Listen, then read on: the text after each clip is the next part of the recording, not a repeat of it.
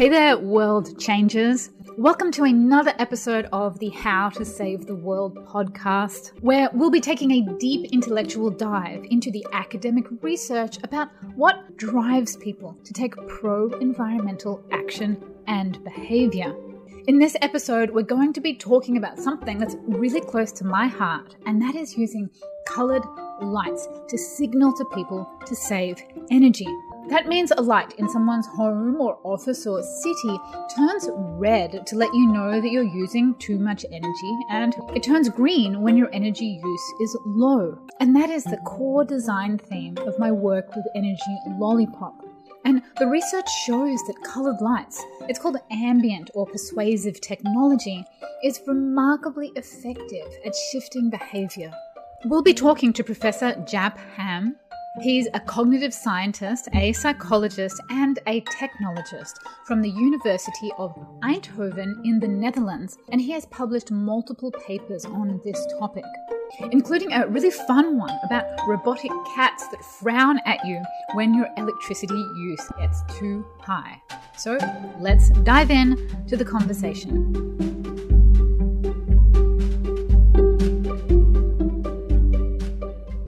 Welcome to the show, Jaap. Thanks for joining me. Yeah, great to be here, uh, Katie, and thanks for having me. Now, could you explain what is persuasive technology? That's a term that a lot of people wouldn't have heard of. In general, without going into definitions, it's something that we use all the time. Technology that's, that's trying to influence us, like uh, your smartphone is trying to, to keep it on and to check some website or uh, to post something on social media might also be in a bit more of a science fiction kind of form, like a robot that's trying to influence you, which you may, may already encounter in like a hotel or uh, in a shop nowadays. But that's a bit more science fiction. But but still, such technology can also be technology that somehow tries to influence you, trying to sell you more shirts or another type of hamburger on which they make a bit more profit. But yeah, it's it's common already in our daily lives. Technology that's trying to influence our behavior and our thinking. And you talk about the term feedback, which is central to your work with looking at colored lights. When we think about feedback, we think about someone telling us, you know, like, did we do a good job at work? Like, what does feedback mean in the context of your work on colored lights and energy efficiency? No, actually, it is quite comparable. If we program our washing machine or, or the programmable thermostat in our homes, uh, we cause that that system, the the heater or the, the washing machine, is going to use uh, electricity or gas. Uh, most of the time, we don't have a clue about how much electricity or how much uh, energy such a device is going to use. And when that device gives you feedback, tells you something about a consequence that you have to that uh, device, so to say, caused through using that device, it gives you feedback about energy consumption, just as I will be giving you feedback on um, what I think about this blog or uh, this interview, right? Yeah, I mean it's it sounds so obvious, but it's just a it's a phrase that most people who are sustainability practitioners do not commonly use. It's something that's used in behavioral psychology mm-hmm. and cognitive science. But this idea that we can have these real-time data feeds as a under the umbrella term of feedback. I think it's a yeah. word that we really need to get out. Yeah. Um, yeah, and real time is really important here. So uh, research suggests that sending people an annual energy consumption bill is not very effective. Well, it is effective for making them pay the bill, but it's not very effective for making them use less energy and, and giving feedback at the directly at the right moment in time and in place where you're performing the behavior that's most effective for actually changing behavior and very often actually diminishing energy consumption too much is not really in the to the advantage of electri- electricity producers and, and the companies that sell you electricity well, that's um, actually one of my later questions to to ask you. So, if you've got this feedback, you've got one, it's real time, like within a second of it happening. Mm-hmm. Then you can have it maybe a day later, like here's how you did yesterday. Then here's how you did last week, last month, last year. What's the diminishing returns on feedback in terms of real time versus you know a couple of hours ago versus a couple of days ago? How much should we be obsessed with getting it as real time as possible?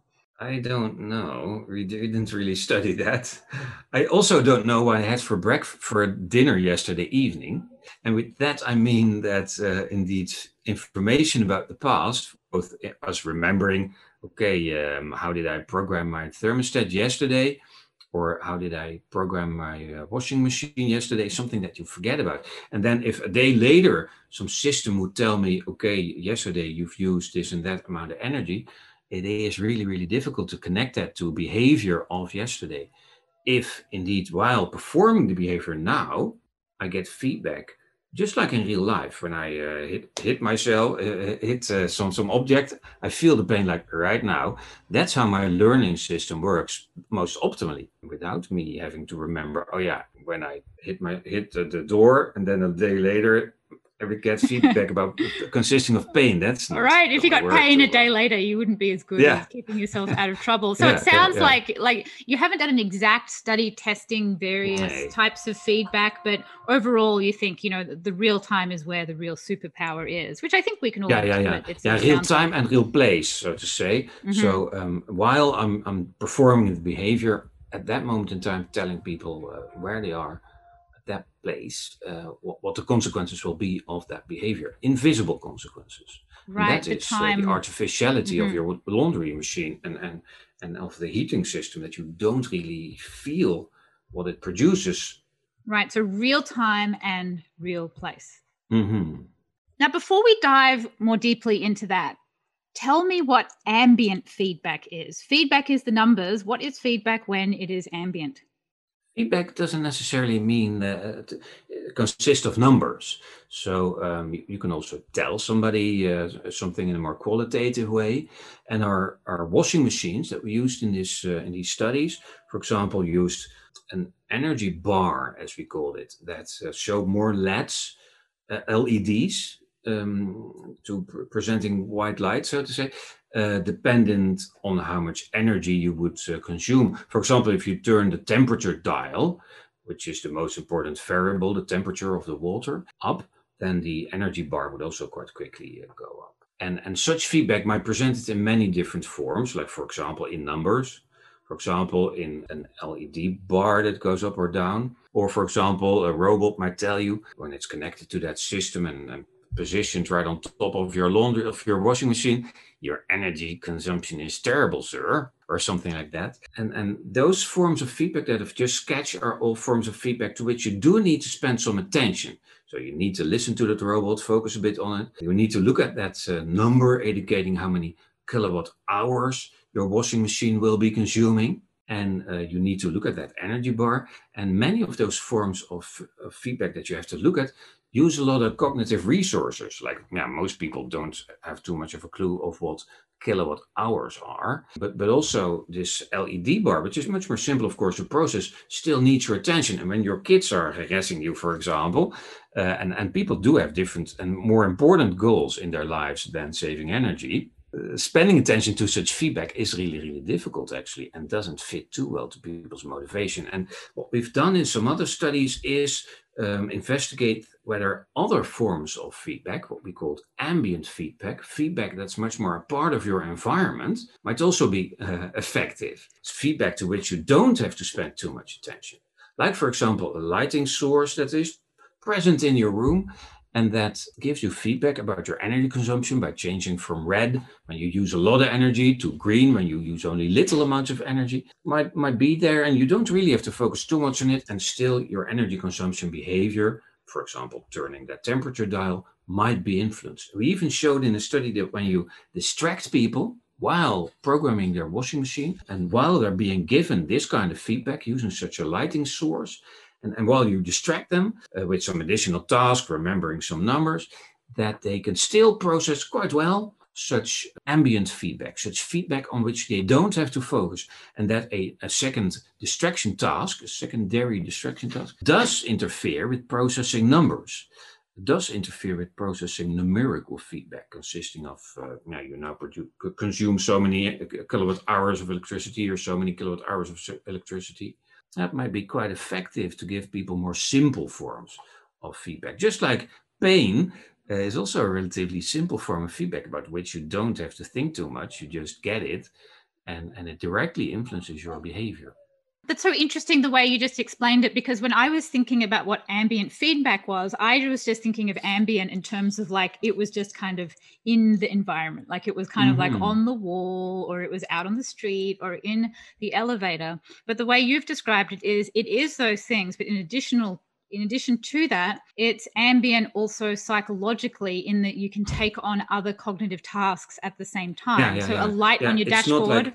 You can yeah. drive at the same time. It, yeah, yeah, like you can basically drive your car and kind of infer what's going on on the dashboard. Whereas if you actually look at your smartphone and try to think through something, you know, you could have a car accident and die because you can't switch attention. Lighting Peripheral also. That's another label that we use for it. It's not like in your focal right. Uh, area, but rather around you. Yeah, I find it really, really fascinating. I'm working on this project called Energy Lollipop, which I just kind of intuitively grasped onto this idea, which is what mm-hmm. led me to find your research because I'm thinking about how to, you know, save the planet all the time with data. That's the work I do. It's where what I'm fascinated by. And I thought, can't we just see the uh, the carbon emissions or the kilowatts, you know, kilowatts, the, the carbon intensity of the kilowatts just on the street in a colored light? Like, why can't I see that? Why can't I just get a big orb that's out on the street and shows it to everybody? And I just, I kind of think that if everybody was looking at that and it was on all the buildings and on all the, the, the things and in people's houses and stairwells, people would start to um to, to change. What are your thoughts on this community scale ambient feedback. Like not just in your home or on your computer but what about for your whole school for your town for your city? Like can it expand to include everyone as a group as well as everyone as an individual and have an effect on people we studied and developed this concept of ambient persuasive technology because we think it's interesting. The most effective forms of feedback, of the most effective forms of influencing human behavior, might be those forms that make use of human sensitivity those influencing strategies that people are most sensitive to. And such forms are very often social, like we are very, very sensitive to what other people think of us, for example. We will buy these um, shirts that have a certain label on it to show off how wealthy we are or to show off how much we um, are part of a certain group or, or cultural uh, community uh, even though they're very expensive and, and painful in, in that sense. This indicates that we're very sensitive to if there's somebody else evaluating me, telling me, uh, you look nice today, sir, I'm gonna like that person, even though I know, nah, he's only telling me this because he's trying to sell me this wreck of an old car. But still, it's, it's probably going to be an effective sales strategy. He's still using it after all these years of being a car sales agent. And most of his clients know that it's fake, but still it is effective. We love people who are friendly to us. Uh, that even though you know your employees are doing it on purpose, you still like it. People are like really sensitive to, even though they know, oh, I'm I'm falling into the trap again of eating this pizza or um, saying yes to uh, this uh, car sales agent. And and those strategies, energy consumption feedback systems may also use. So they can package their feedback in such a form and, and for example, use social uh, uh, networks. I just want to summarize that because I think that's a pretty a novel concept for most people that feedback that is the numbers for example of kilowatt hours you're using mm-hmm. you or your city or you know water or could be any type of environmental indicator it can come through a non-social mechanism like an app or a chart or it can come through a social mechanism, which could be a human saying, mm-hmm. but it could be something like as low tech as like, what if someone calls you and says, Hi, I'm just giving you feedback that you used, you know, 1.37 kilowatt hours of electricity today. It's coming from a person. But you can also make like an avatar, like a robot. It doesn't have to be a yeah, real yeah, human. Yeah. And the human can be likable. Like it could compliment you and say, Hey, I just wanted to tell you that you're a really good person and you did a great job. Or I just want to tell you that I'm a little bit annoyed at you right now. And we're far more sensitive. We need to think about how sensitive the human is to the different types. And yeah, we are yeah. much more sensitive to feedback when it comes from a social form than a non social form. Am I getting yeah, that right?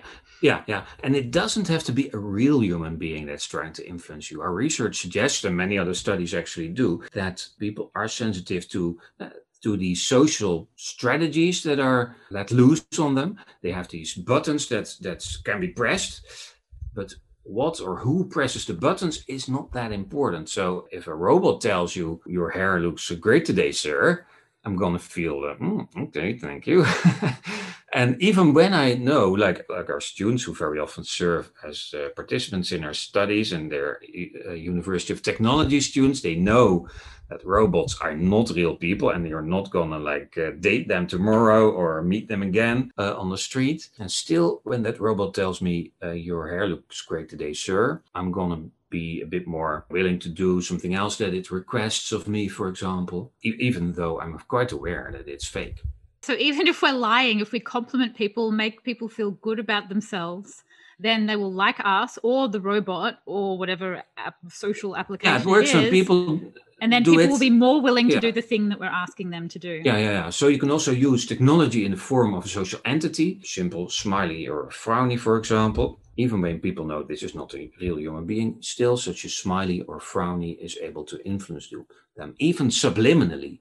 Yeah, we, we ran a study in which we, we had people program this home thermostat they could only press the up button or the down button. And right next to that button, we had uh, included in that thermostat a little gray area on which we presented a smiling or frowning icon face. And, um, and when you press the up button, the frowning face will be displayed. And when you press the down button, the smiling face will be presented. For one third of our participants, that face was presented supraliminally. So you could easily see it. And uh, for the other another one third of our participants, that face was only briefly flashed for 27 milliseconds with some little pre-mask in front of it and pre-mask after it, such that there's no after image on, on your eye, on your retina. And, and such a subliminal flash indeed was not, we asked our participants, not seen consciously. And then an, a third group uh, we did not provide with such feedback, such information about whether you're, you're causing something positive or negative. And a result of that study suggested that indeed it didn't matter whether we presented that feedback supraliminally or subliminally, very easy to be seen, or flashed the feedback. Both types of feedback led to people using less energy for the programming uh, tasks that we had given them. That's really fascinating. So, just to, to make sure I've got it right, that when you can mm-hmm. see the smiley face and you consciously know that you're getting a smiley face because you saved energy, and you consciously know that you're getting a frowny face, that if you flash it so fast that you don't even consciously know it, it'll still have more or less the same effect. Yeah, yeah, yeah, mm. yeah.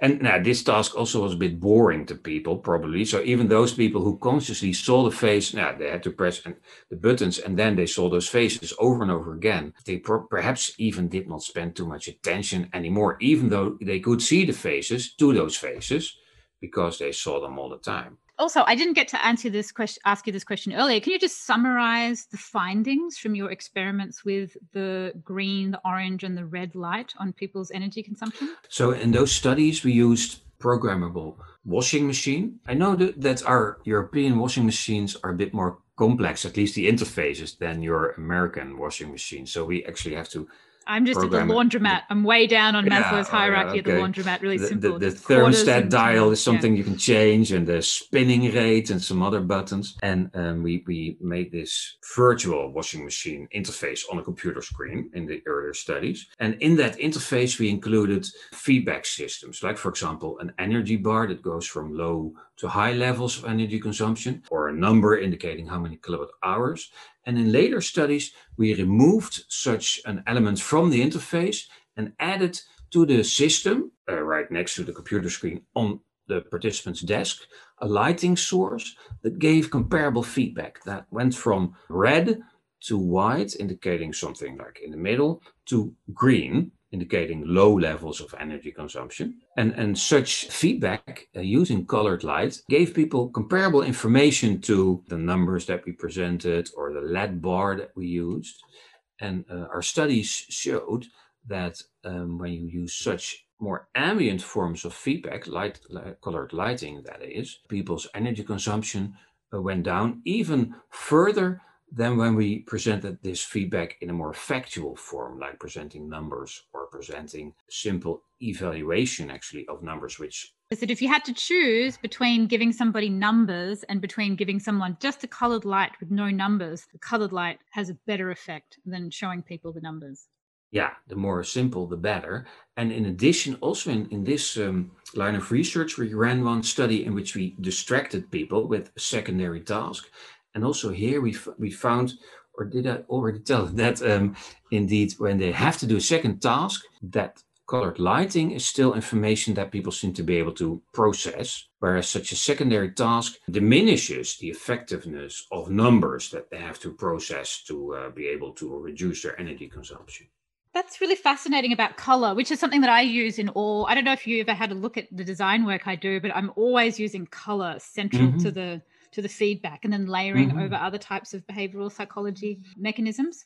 But yeah, with yeah, the yeah. smiley face one that you mentioned that it's it still works when it's flashed so quickly. Do you think if you have colored light and people don't even notice the colored light like let's say at the bottom of your apartment building when you walk in the door there's a light and it's changing between different colors depending on you know what your electricity usage has been for the day and you're just walking in and out of your house and you're not kind of noticing it or maybe it's out on the street or it's in an office building with people there do you think if the colored light is there and you say did you notice the colored light and people are like oh, I, I, don't know, no, I don't know, I got lots of things on, I'm busy going to a meeting. Do you think it would be kind of like the subliminal smiley face, that it would be unconsciously affecting people, even if they're not totally registering what color it was today or that hour? Yes.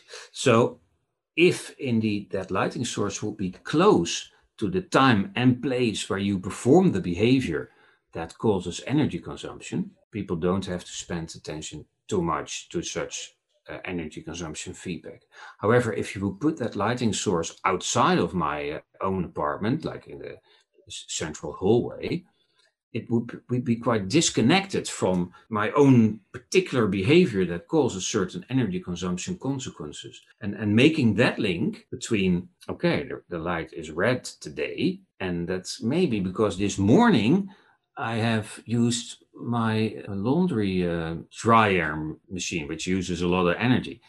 For such a link, you need a lot of prefrontal cortex uh, thinking, may probably become way less effective. So if the feedback system is right on top of the time and place of your behavior, then it's going to be effective. And then you don't have to spend too much attention to it.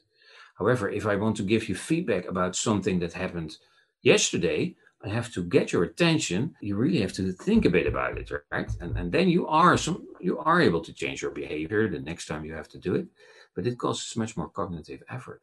My um my co-founder just got our Energy Lollipop app, and he put it on a, a, a little uh, iPad, or they call like a, like a little tablet, and just like sticky taped it to the washing machine because it shows yeah. the carbon intensity of the grid. Uh, we we ran a study actually in which we added eyes picture, like, like one your daughter could have made, of two eyes to a washing machine, to the wall next to a washing machine. In the third condition, no eyes were present in the vicinity of the washing machine. And indeed, when we found that both the first and the second condition cause people to use less energy as compared to the third condition. So if somebody is watching you, either the machine or some eyes on the wall, then people use less energy. Do the eyes need to light up red if they're using too much or green? So just, static eyes. Just, so they're those not static eyes, not doing eyes. anything. So yeah, there's a, quite some research on giving people the experience that they're being watched. I and, remember um, seeing that. It's like people social facilitation. This is called. They give more money in the honesty box if yeah, there's like yeah, a sign yeah, that has too, the eyes and if in general you know as a proper behavior is to use only little amounts of electricity then indeed this study suggested that when people feel watched they're going to show more proper behavior developing all these complicated smart meter apis and apps and maybe we could just do a big mailbox drop of eyes and just to like not worry about the technology just do it with plain yeah. paper and just like stick it on the washing machine maybe use some yeah. social norms get people to photograph themselves in front of their yeah. washing machine eyes and put it on instagram and and, and we haven't really studied long-term effectiveness of such uh, simple influencing strategies like of eyes i do remember a study by a guy called a guy from the netherlands. He studied people's energy consumption behavior while they were using their laptop. And they told, he told all his participants, okay, if you turn off your laptop during lunch break, then you're going to use less energy. At the end of each week, he gave all of his participants a piece of paper on which their energy consumption was described in kilowatt hours. And to half of his participants, in addition to that uh, piece of paper, he gave them uh, an envelope with a bit of money in it. That is 10 times as much as the uh, amount of the, the, the, value of the electricity that they had saved. And the other half of his participants, he gave the same piece of paper and now had written with pen on that piece of paper smiley or frowny, dependent on, on their energy consumption, and a, a, little message like well done or could be better, and uh, thereby giving them a social form of feedback instead of a monetary form of feedback, a reward. And uh, he measured people's energy consumption for a period of like uh, six months. And in the first three months of that, he indeed gave them each week uh, this feedback, either the, the little letter with the money or the letter with the handwriting on it. And both groups diminished their energy consumption. Not too many differences there. After the three months had ended, he stopped giving feedback, but the electricity measurement devices were still there, so he just kept, kept his setup running. He found out that those people who had been given financial rewards for saving energy quite quickly returned back to their normal energy consumption, like, like before the whole experiment, but before the intervention. But the group that had received uh, in those first three months a social form of feedback continued uh, for a longer period of time using uh, less energy. This suggests that if indeed you use those strategies that people more naturally are sensitive to, uh, then you tap into systems that can be more effective and that can also be more enduring. It might indeed be the case that these lighting sources that change color remain effective even after a couple of months. And, and we know actually from a lot of about a lot of websites where people can log in to get information about their energy consumption. You have these smart meters in people's homes now, right? And there's these uh, websites that your electricity uh, company may give you access to, to, on which you can get information about your energy consumption and other measures that most people only log in once and then never again anymore. Well yeah, this is why we why we have these conversations so people like us and hopefully other people mm-hmm. listening our job is to design these interfaces. I mean i get hired by companies like this to design these mm-hmm interfaces. Yeah, yeah, yeah. It's funny. I actually actually did get hired by a fairly established building energy company, and I've done multiple projects for them. And the mm-hmm. first draft of the designs, I put um like smiley faces on all of the building mm-hmm. energy use, like mm-hmm. um and a like a concerned face if if a building it was for commercial building. And the first draft of feedback, they said, Katie, it needs to look more professional. Please take all the emojis off. And I was like, oh, you guys don't understand because they're all like mechanical engineers and they're very corporate. So unfortunately, yeah, the yeah, powerful also, bit of feedback they they wanted to take it away. But I was like, I haven't even gotten into the watermelons and caterpillars yet, guys. You know, I was like, I could go really crazy. And and certain strategies might be effective to certain people. And that's a topic that we haven't really touched upon, and it's called personalizing persuasive technology, making it uh, more well suited for certain types of people. So, for some people, you have to do this because uh, the doctor tells you to do it. it. Might be quite effective, and they and they will do it. If you wear a white coat, and you tell them uh, use less energy, they'll do it. But there's also people who become who don't like such an influencing strategy and who become reactant when you tell them what to do. And for such people, other strategies might be more effective. For some people, smileys that look a bit childish or whatever may be quite very effective. Uh, they may love such pictures. For other people, they may also be effective, but in addition to that, it may also make them feel a bit uneasy or um, dislike the technology. And, and then perhaps for sure, so for those people, you may have to choose different forms of, uh, of, of persuasive technology.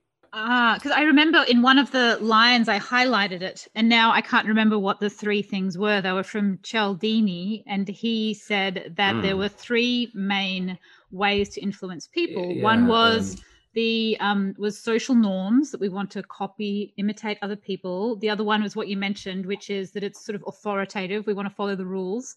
And now I can't remember the third one. What was it? Uh, yeah. But there were these three kind of central mechanisms for influencing behavior, and now yeah, both of us can't remember yeah, the third one.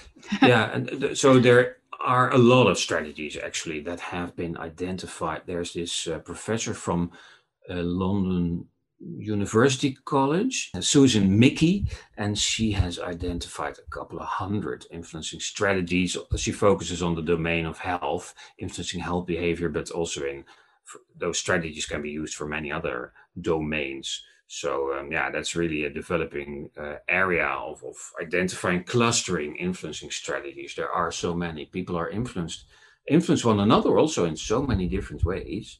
Com- combining strategies to one another.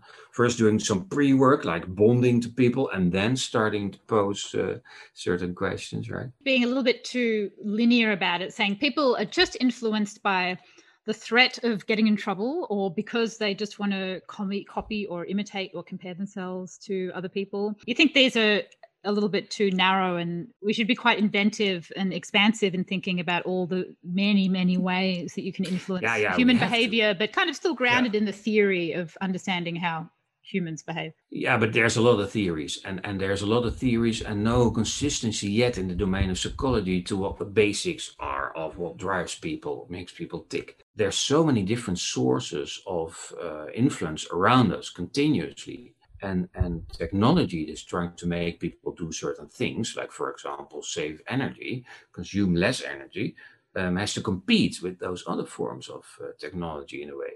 The shower gives you warm water and is influencing you in a way, uh, right, to, to stay there for a longer period of time. And turning that uh, warm water tap down uh, is going to be difficult to, to make people do that. You mentioned before the um, the amount of sort of cognitive load and the amount of concentration and brain matter we have for behaviors in that area of thinking a lot of th- one thing that a lot of people don't know about in sustainability and environmental change is that they people make the assumption that if we just educated people and if we got people to care, that would be enough. Then we would create change. We call it the, the value action gap or the information deficit hypothesis.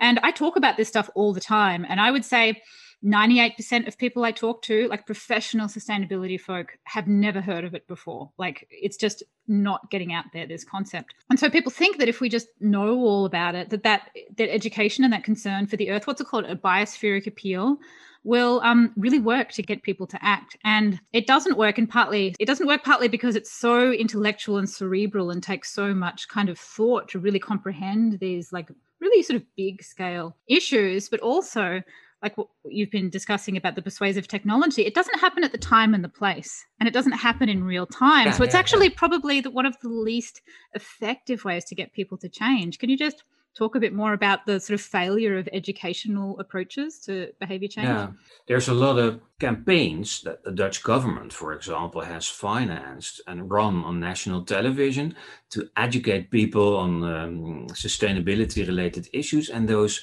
campaigns are quite effective, quite effective in informing people and changing their attitude about uh, sustainability. Everybody thinks now, yeah, we should save the planet, but actually changing your own behavior and understanding what the link is between your own behavior and saving the planet, which is quite a big goal, right, is is difficult and is is not uh, that clear even in those campaigns. So the precise consequences of me today dropping a few batteries in the garbage bin and not bringing them uh, to some special deposit, I don't know what the consequences of that are. Making use of those inborn sensitivities that people have is probably much more effective and can bypass this whole cognitive system that we can also use for other purposes and change behavior much more directly. People know that they should stop smoking, and still it is really, really difficult for them. You can confront them with the negative consequences of smoking, like on cigarette packages, and they'll show off those pictures to their friends and try to collect as many packages with uh, gross pictures on them as possible. It, indeed, it's going to work as one of the strategies in a large set of strategies that you use. So we do have to educate people. We do have to inform them, use their, their brain, but also we need to use uh, the rest of the system. And that most of that system is sensitive to these more unconscious influencing strategies. So, from what I understand, that we can use education in this concept of priming. Like the education won't be necessarily the thing that gets you to act. I mean, you'd hmm. really have to have a very powerful, very passionate, almost like an outlier of a person, you know, to sort of watch a documentary on climate change and then you go through your life and you just fix everything up. And there are people like that, but they're quite rare, those people. With most people, that you understand education and emotional concern as sort of a base layer primer and then you need to add mm-hmm. the behavioral psychology levers on top which is you know like feedback being in the right time in the right place using data using social comparison comparing people the, the social robotic agent and all these mechanisms i mean do you see it that way that one's sort of like like a base coat almost and then there's the action is like the hook on top mm. uh not necessarily. So um, those influencing strategies to be, to which people are naturally sensitive are going to be effective even when you don't know anything about sustainability and the relationship between energy consumption and uh, and the polar bear dying or whatever. If you see a smiley when you perform a certain behavior and a frowny when you uh, show, show, show, perform another behavior, your behavior is going to be influenced into a certain direction. So there's no necessity for you having a, some understanding of the sustainability related effects of that behavior. There's some some buttons that are just so primitive and primal, so to say, that they're going to be effective and bypass that cognitive system completely. I was listening to a um, a podcast the other day from a, a, a guy who studies chimpanzees and psychology or, or, or something, mm-hmm. and he was talking about like which is what you mentioned about things being primitive parts of the brain, and that some people get upset when I tell them that education is not the best way to do behavior change because I think it's a sign. Uh, that's what I say. I say basically education isn't a very strong way to get people to, to change, and getting people to care about the planet isn't very strong. And one thing that is strong is getting people to compare each other.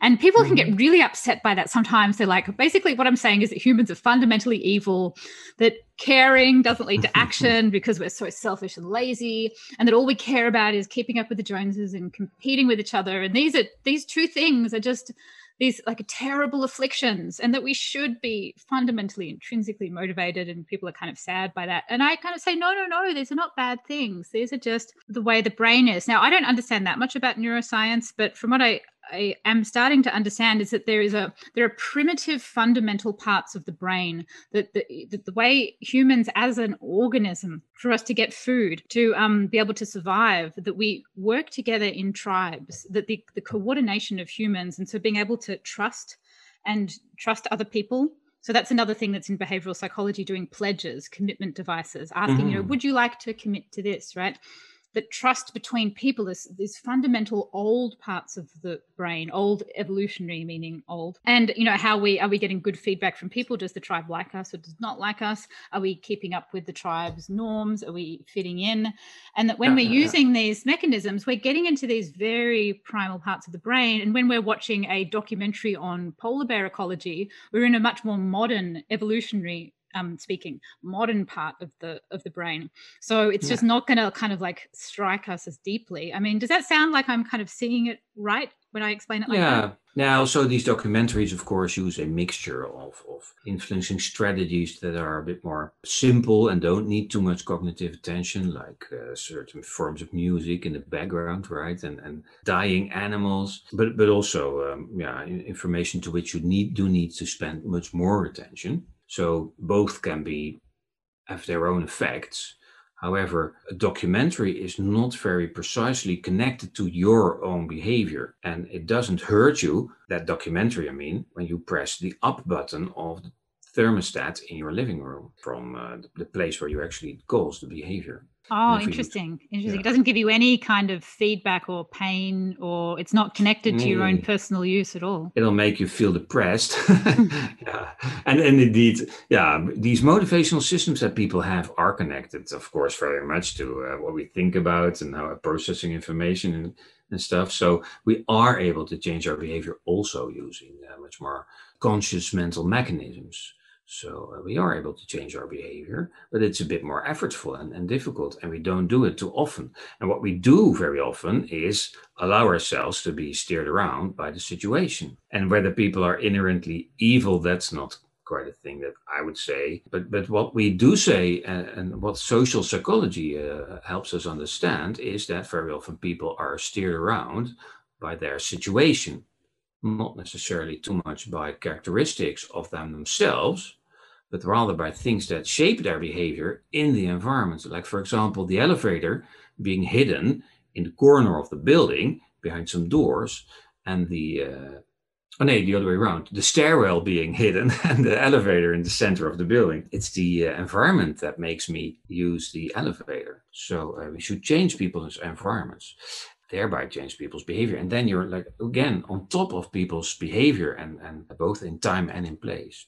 Well, this is something that something that happens a lot. I would say maybe one in every 20 or 30 Uh-oh. people I talk to.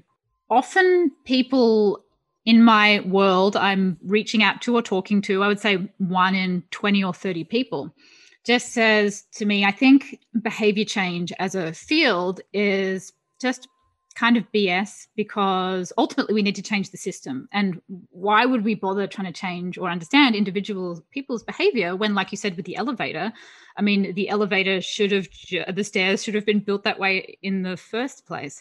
And there's a, that's a really big discussion and there's a lot to that. But I mean, the reality is that we have systems that have been built for us badly and we can't, you can't just go to your office building and suddenly be like, hey, let's like switch the whole building design around, take the building out and build a new one. We are living yeah. in systems that have been designed badly. And so we need to get from here to there. And we need to understand human psychology and how to make these incremental shifts towards the better design. And um, it really is about ultimately changing the system. Yeah, the user is part of the system. And we develop technology, and, and yeah, of course, there's old cars, there's old buildings that will be around for some time. But if we develop these new cars, new buildings that, for example, are able to save energy, use less energy, people will use them in such a way, if you don't take care of also influencing user behavior, that they consume more energy than would be necessary with such car. Research shows that when people are able to drive more miles on a gallon of gas, uh, they buy homes a bit further away because their housing prices are a bit lower. And now, you, with the same amount of gas, you can drive a bit further. So the total equation of uh, energy consumption does not go down, even when people drive more sustainable cars. People leave on the energy saving light bulbs the whole night because they think ah it doesn't use any electricity at all or it leads to a very low amounts it's an, an energy saving light. I do so, that. um, yeah, i do that. I leave my all my led lights on taking, a lot. Uh, you might also switch them off. We need to take care of both behavior and also uh, the innovation. Yeah they're related to one another. Essentially when you're looking at an entire system of many people thousands or even millions of hmm. people mm we can't necessarily stop people doing everything because that would be a, uh, a fascist totalitarian regime where you are you are only allowed to drive your car 20 miles a week otherwise you get put in jail. I mean uh, that would be crazy right? So we do allow people yeah. to have individual freedoms but so we need to employ these nudges and these type of behavioral designs in the system which is ultimately is designing the system it's not oh let's just change the world through individual behavior alone essentially individual behavior design kind of is system design when you're thinking about it like that yeah, yeah, yeah. And all technology that we develop indeed is, yeah, much of it is developed for people. And, and and takes into consideration characteristics of the user. And if we think of the person in a certain way, like for example, is lazy, and then we're going to develop technology that doesn't really make people responsible themselves. And t- developing technology is not just developing technology; it's also developing technology for people and developing technology in some kind of ethical, cultural ecosystem in which we have a certain certain uh, model of people and, and ideas about individual freedom, for example. I wanted to jump into this idea of shaming and negative feedback because in your research it showed that when people got oh, yeah. negative feedback, like they get the frowny face or they get the red light, it works better than getting the green light. Uh, however, one thing that people ask me a lot, they say, "Oh, but Katie, if you put people in a leaderboard and you tell them they're doing a bad job and you show that oh, you were the worst environmental performer of everyone else, isn't that shaming? Isn't shaming bad?" Can you just talk a little bit more about why negative feedback is more powerful? Perhaps why perhaps we should not be afraid of giving people negative feedback, and at what point does it become shaming? Should we not go too far? What's the kind of like healthy range of negative feedback before yeah. people will shut it down as um, shaming? What we've studied is the effects of certain forms of feedback on energy consumption behavior.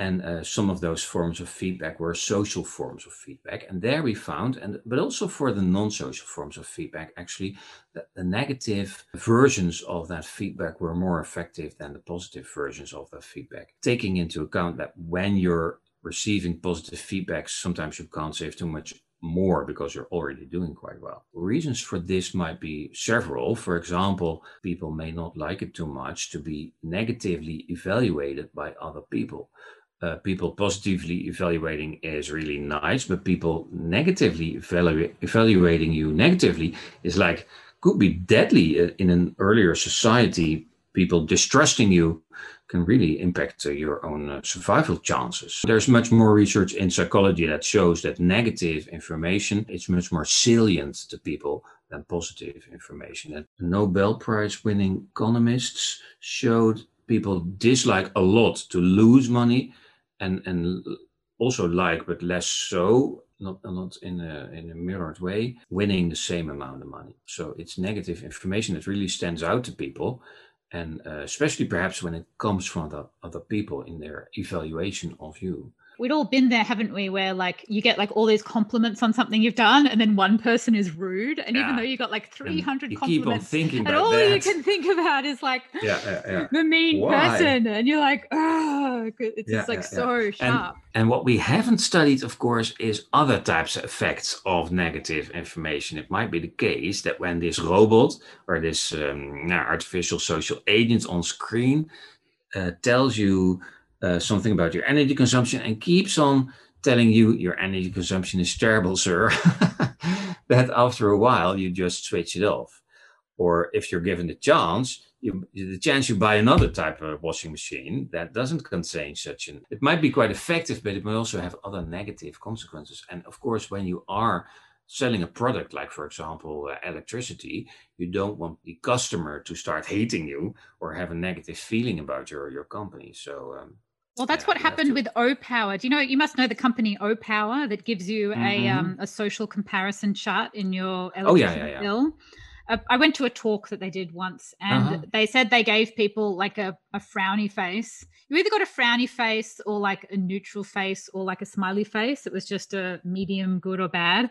And they got so many complaints about the frowny face that they had to get rid of the frowny face altogether. I don't know if they were being overly sensitive to it. Sometimes they might have just had a few people complaining. But anyway, they got rid of the frowny face because people were outraged at their frowny face. And so now you get nothing, one smiley face or a double smiley face. I mean, like that's how kind of sensitive and lame people are. I'm like, really, guys, you can't handle, are you really that emotionally fragile that you can't handle yeah, like a frowny face that now you need to have like a double smiley face? May indeed have lost yeah the the powerful form of negative social feedback. I have had a lot of discussions with my colleagues on the other side of the swinging door uh, at our department who are the philosophers and they yeah, have certain perspectives and, and reasoning about uh, how you might be might how you should influence people, how you can do it, how you're allowed to do it. They have a lot of issues with subliminal feedback, of course. And one of the solutions that they proposed was well, you could ask people up front something like, okay, we have this influencing system here. It's going to be quite effective. Here's some research to back that up. Um, however, yeah, you may not like it too much, or um, it's going to influence you in unconscious ways. Just sign here and then you, or yeah, you, you're going to buy it yourself. So either you do it or, or not you buy into it or not. And then when they do say yes to it, you might be able to uh, use such influencing strategies, unconscious ones or even negative ones, uh, mm. that retain. So we ask people to agree to the frowny face. Say, would you like to have this feedback? And if you do badly at electricity, you will get frowny faces. Maybe even like a really angry frowny face from time to time. and then if they like accept it, I mean, I'm of the opinion that people just need to suck it up and just grow a bit of a spine and deal with. Like, it's not like like real shaming is like saying you know you're an asshole you're fat you're ugly or i hate you. Like that's like a nasty abusive thing to experience. Like we're not in any way doing that. We're just mm-hmm. showing people data with a little bit of a you know sort yeah, of a, yeah, a, nudge to it. And i i don't think people these systems of negative feedback should be canned because the occasional hypersensitive person can't deal with a, a frowny face. Yeah there is a balance of course. So people need energy and uh, and you don't want them yeah be to be confronted with negative uh, feedback continuously until they uh, use zero energy. There may also be other forms of influencing that you might use to uh, make people use less energy. For example in a very intriguing line of research we used the color of room lighting to influence people's comfort level perceptions. We put people in this room to do some tasks um, distract them basically actually. And then for half of our participants in that room, we had installed white uh, ceiling lights, of which the white color was a bit more towards the red side. And for the other half of our participants, that white color was a bit more on the bluish side, like like in an office. And the, and the first, the reddish one, being a bit more like at home. And uh, after some tasks, we also asked people to fill out some questionnaires containing, amongst others, questions about comfort levels in that particular room, and also uh, questions asking them for an estimation, an estimate of the room temperature, and questions about their intentions, their willingness to change the room temperature. And we found an influence of such lighting changes of which people were not aware they were also between participants actually. So some participants had the one, some had the other type of lighting, but they didn't notice anything about the lighting. And still, that lighting influenced people's comfort perceptions. Um, more red light um, leading to higher comfort perceptions and lower uh, intentions of people to diminish room temperature by changing the, the thermostat settings. You might also do that in summer, perhaps. We haven't studied it um, diminishing people's um, urge to turn on the air conditioner and, uh, thereby changing people's situations. Um, you might be able to, to change their perceptions and to change their energy consumption behavior. Well, I think that could be potentially quite applicable to commercial buildings when you have a lot of fluorescent lights and a mm-hmm. lot of mm-hmm. people you know commercial buildings account for about half of all of the electricity electricity used and um, you've got architects and interior designers specifying all of the lighting so if they know that there's this relationship between the the building um, the bms setting of the temperature range they'll be able to nudge that a little bit and if you've ever worked in commercial buildings everybody knows that it's the bms that is the big driver of the um, well, basically the temperature for anyone who doesn't know the temperature settings the range the coolest and the highest point in the in the setting but if you can nudge that a little bit that's yeah, where yeah, all yeah. of your carbon wins are and and there may also be other determinants related to people's uh... You've run experiments where you get a little robotic cat, right? And the cat tells you that you're doing a good job or you're doing a bad job, and it smiles or it frowns, and its ears light up green or red, and the effect that that has on energy consumption it seems to be that this robotic cat is quite a creative solution. It's kind of a, a lot more complicated than a smiley face or a frowny face. And when I think about this, I think, wow, we could get like so creative. We could have like little creatures that kind of live on your desktop and cool little little animals or you know outdoor lights. What if we had like a um a giant bear like in the middle of the city a creature and the giant bear you know i mean? Like 20 feet high something like a big art installation. And it changed color like all through the day depending on how the city was doing and it smiled. Maybe it had like a screen on its t-shirt and it said like hey san francisco or hey where's the city where you are? Is it eindhoven? Is that the city or is that the yeah it's the city. See, uh, hey eindhoven good job bad job 800 you know? years old. It, bear. your bear. is a very creative idea well, but the, the the cat was like on top of my washing machine right Okay. Yeah. So uh, one response to the bear, the bear is over there, and it's not on top of my washing machine. So even though I know, oh, the city is doing good or bad, what does that tell about me? We've, we've run re- research on um, giving people group feedback as for energy consumption, in which um, they were told, yeah, your group is doing quite well. But, and also at the same time, we gave them individual feedback. And, and research uh, that research suggested that some people indeed are uh, sensitive to group feedback, but that were the participants whom we studied in Japan. But when we ran the study in, ran the study in the Netherlands, it was mainly individual feedback that people received that they were sensitive to. Telling them your group is doing uh, quite well, they didn't care too much about it. Telling them you are doing quite well and you're being the best of the group or the worst in the group, that's what they responded to in our Dutch sample, and probably in America you'll find even uh, more individual responses. Yeah. yeah. So the bear is in the middle of the city, and it's not telling me too much about my own energy consumption behavior. When I look at the study on the robotic cat, and I look at that. That's a much more creative delivery than just mm-hmm. a smiley face or a frowny face. And I think, you know, like I'm a I'm a designer. I'm always thinking of creative ideas. I think, wow, how creative can we make these feedback systems? Can we get you know Pixar involved, and can we get some animators, and can we go all out with like the character expressions and have people really bond with them and have it hatch out of an egg and uh, really make elaborate social avatar.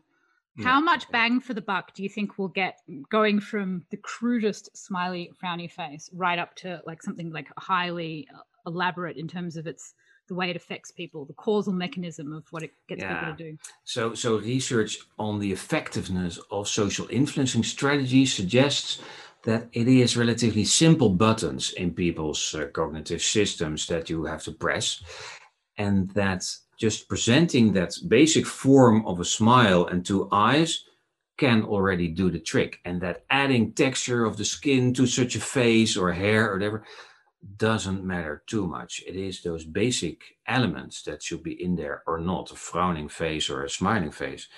And um, investing too much in the technology, in um, hiring such an expensive company, probably doesn't add too much to its effectiveness. It may add to other uh, things, like, for example, people's uh, evaluation of your feedback, whether they like the movie or the, or the technology. That's going to be influenced, and that may also be important. Whether they, it's attractive to them, whether they buy it when they see it. Basic uh, effectiveness probably won't increase too much because, yeah, we feel bad when something doesn't even have to be a human being we don't even have to be aware or think that it is a human being somehow somehow behind this technology. If even if we know that it's totally fake, still this uh, frowny or smiley is going to be effective. So yeah, investing in uh, expensive technology is not too much worthwhile there probably.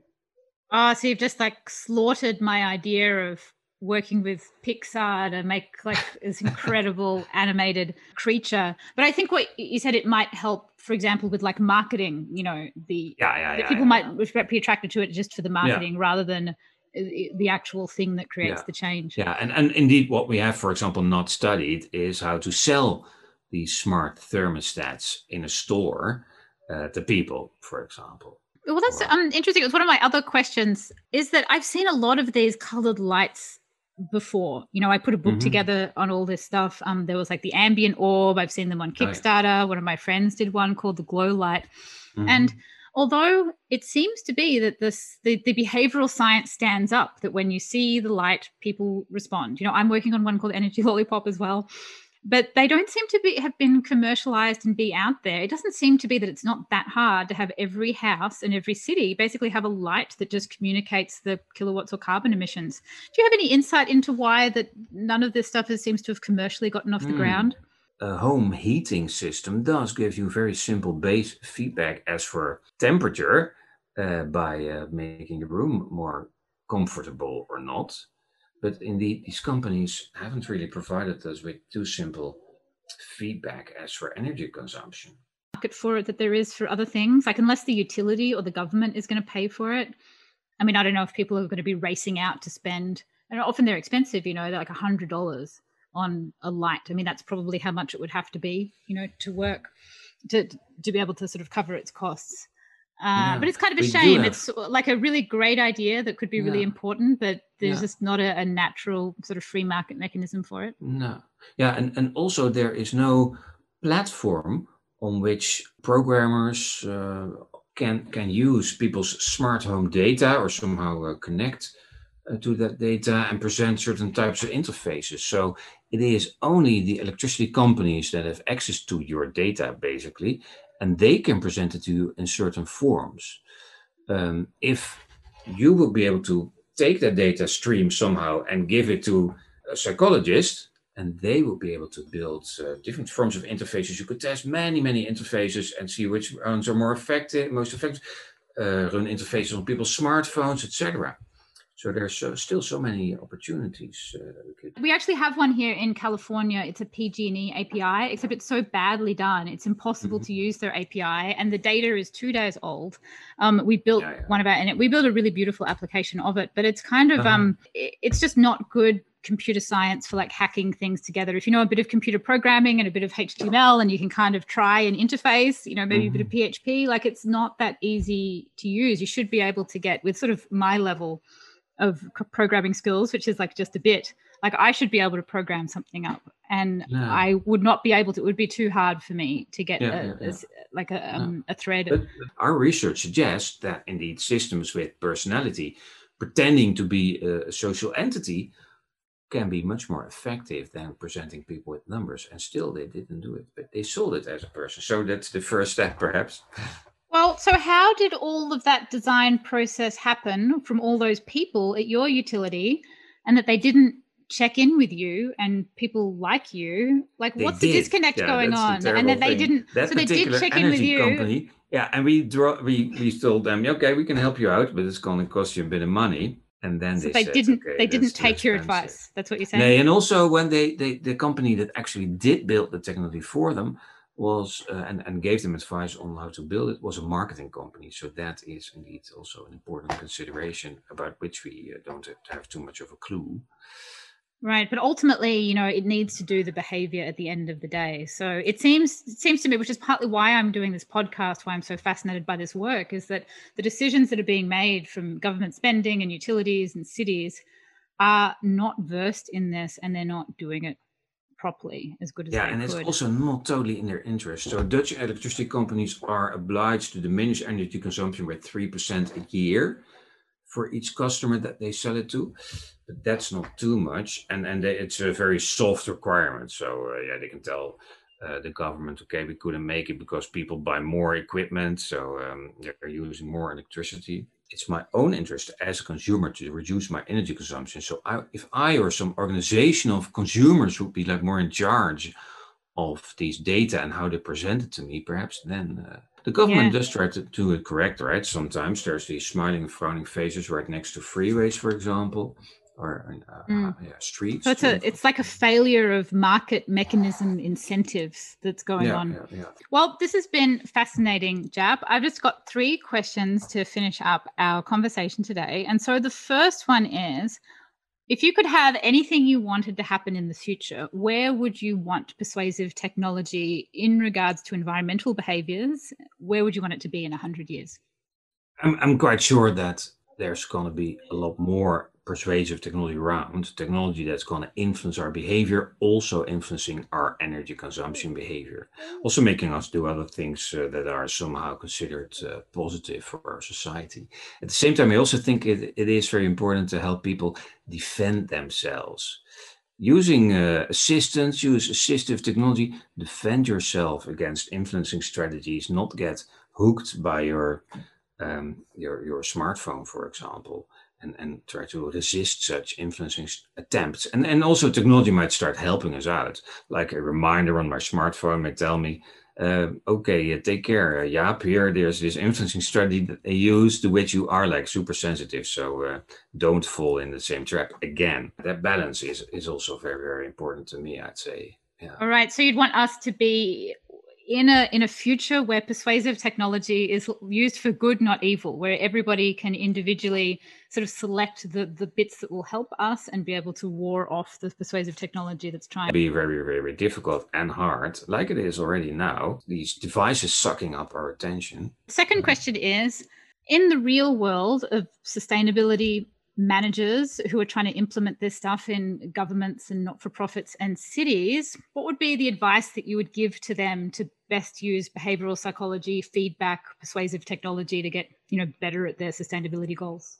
There's a lot of knowledge out there in the domain of behavior change that you can use and, and use it because yeah it's there. It's free most of the time. We try to publish open access nowadays in science.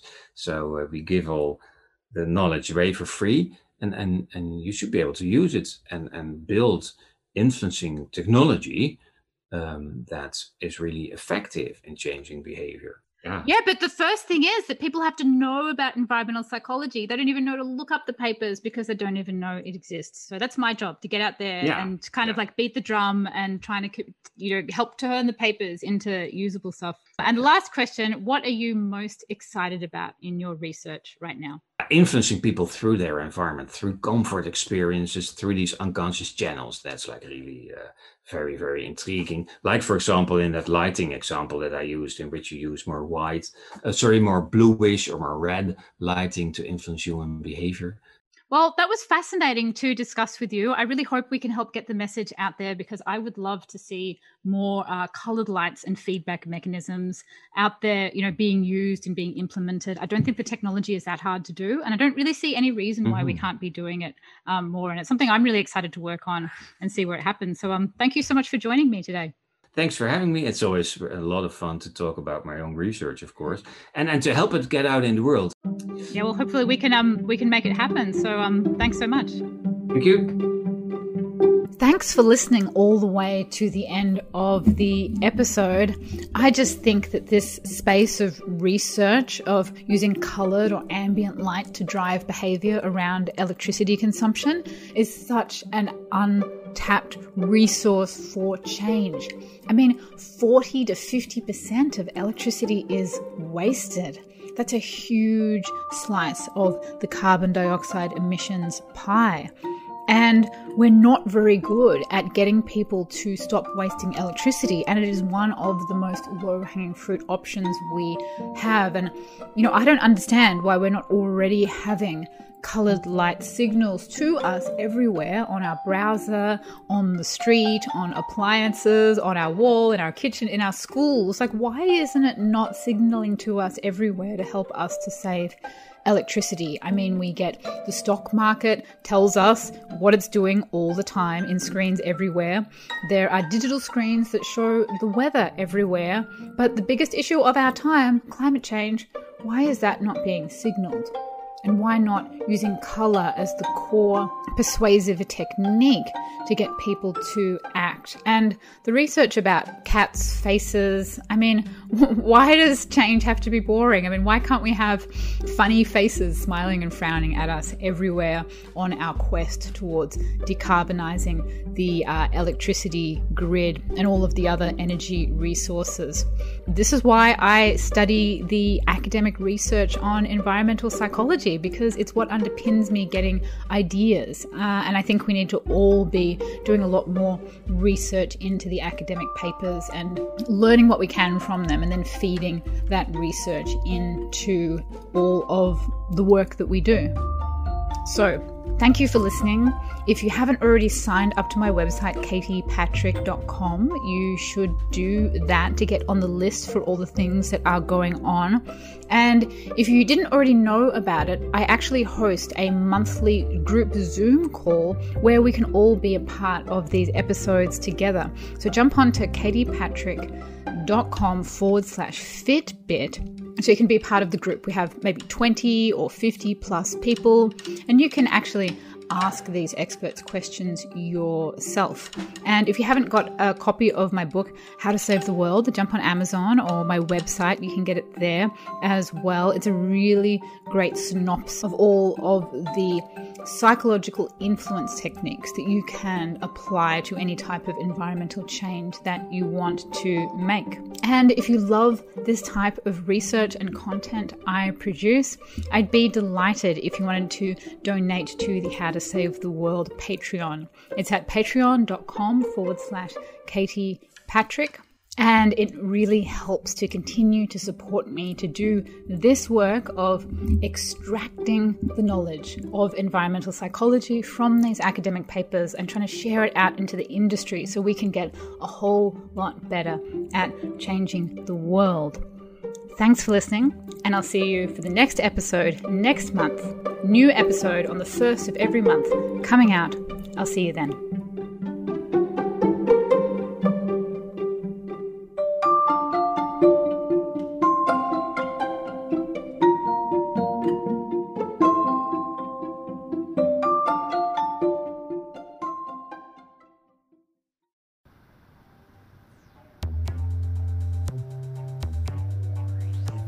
Forest fires, hurricanes, flooding, droughts, and extreme weather, every year sadly brings more proof that climate change is upon us and will get worse unless we act swiftly together.